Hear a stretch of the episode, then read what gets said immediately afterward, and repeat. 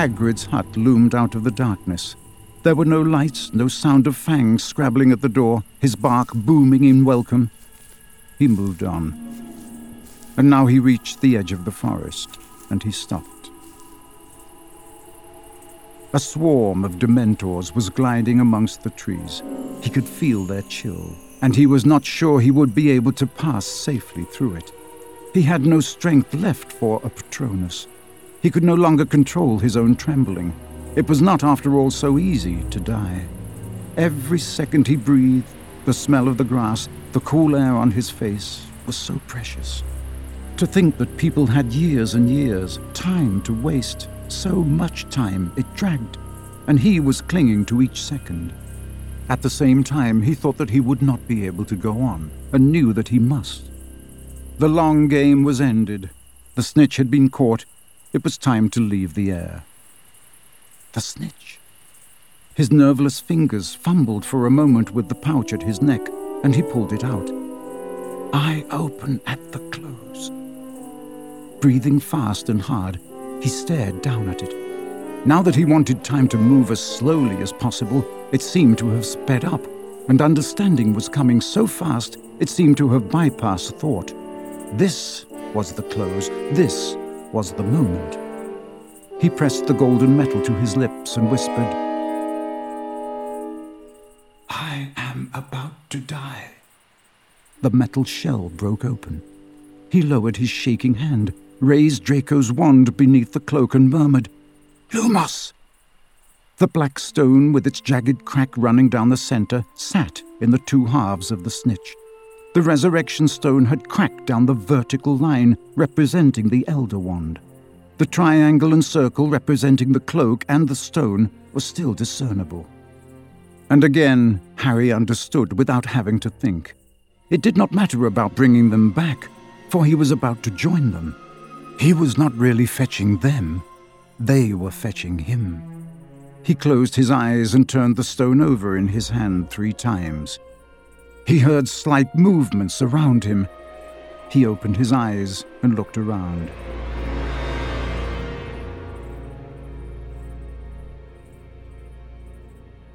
They were neither ghost nor truly flesh. He could see that. They moved toward him, and on each face there was the same loving smile. James was exactly the same height as Harry. He was wearing the clothes in which he had died and his hair was untidy and ruffled, and his glasses were a little lopsided, like Mr. Weasley's. Sirius was tall and handsome, and younger by far than Harry had seen him in life.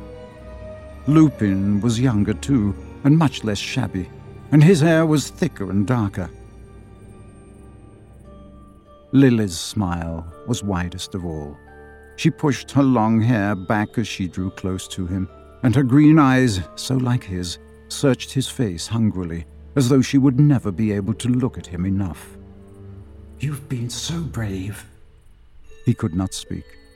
His eyes feasted on her, and he thought that he would like to stand and look at her forever, and that would be enough. You are nearly there, said James. Very close. We are so proud of you. Does it hurt? The childish question had fallen from Harry's lips before he could stop it. Dying? Not at all, said Sirius. Quicker and easier than falling asleep. And he will want it to be quick. He wants it over, said Lupin. I didn't want you to die, Harry said. These words came without his volition. Any of you. I'm sorry. He addressed Lupin more than any of them, beseeching him. Right after you'd had your son, Remus. I'm sorry. I am sorry too, said Lupin. Sorry, I will never know him. But he will know why I died, and I hope he will understand. I was trying to make a world in which he could live a happier life. A chilly breeze that seemed to emanate from the heart of the forest lifted the hair at Harry's brow. He knew that they would not tell him to go, that it would have to be his decision. You'll stay with me.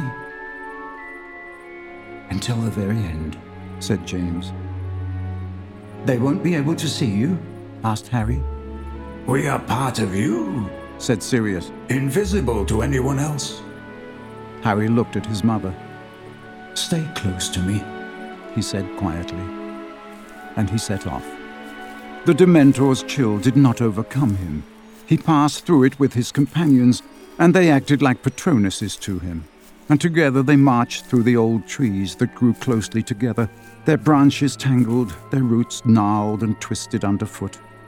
Harry clutched the cloak tightly around him in the darkness, traveling deeper and deeper into the forest, with no idea where exactly Voldemort was, but sure that he would find him. Beside him, making scarcely a sound, walked James, Sirius, Lupin, and Lily, and their presence was his courage, and the reason he was able to keep putting one foot in front of the other.